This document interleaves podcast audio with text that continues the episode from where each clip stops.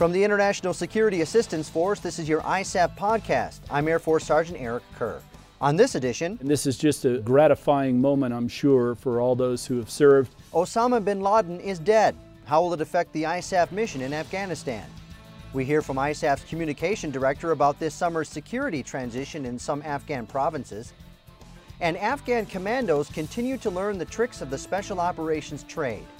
But first, Osama bin Laden's death has caused celebration back in the States and questions about what happens next for ISAF's mission in Afghanistan.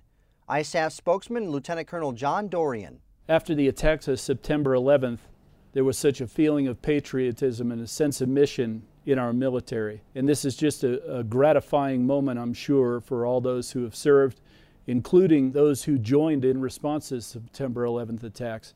It's a powerful moment, certainly a good one for our troops, but they're back in the field and they're getting on with the mission. Lieutenant Colonel Dorrian says that the historic occasion is only part of the big picture.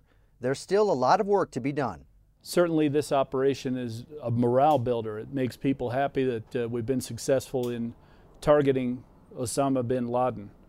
But you'd be very surprised how quick people return to their normal mission, the normal battle rhythm, because frankly, there's uh, quite a bit to be done still here in Afghanistan, and we've got to get on with it. Bin Laden was killed May 1st in a city outside Pakistan's capital, Islamabad. Transition does not equal withdrawal. Those are the words of ISAF's communication director, Rear Admiral Hal Pittman.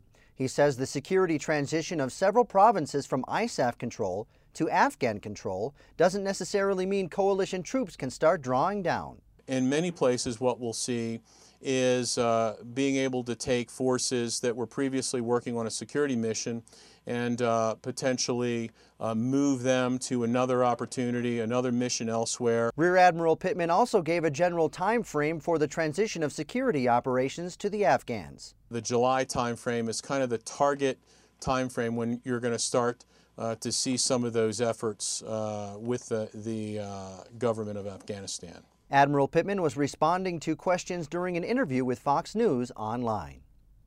Well, in order to make that transition that Admiral Pittman is talking about possible, coalition troops are teaching Afghan commandos how to make things go boom. Air Force Sergeant Dominique Dickens has more. The next one is your M81 fuse igniter, and you use this with your shock tube. Michael oh, Houlihan is a combat engineer.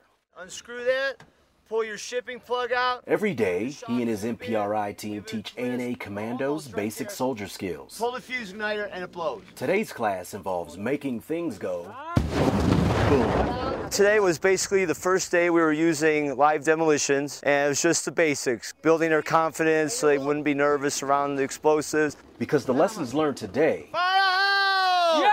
will ultimately help shape their future.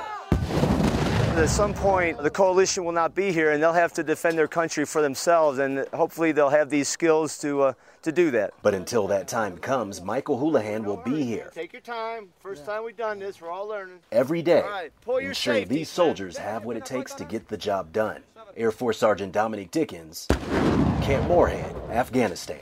That's your ISAF podcast. Keep up with what's going on in Afghanistan by logging on to isaf.nato.int. I'm Air Force Sergeant Eric Kerr.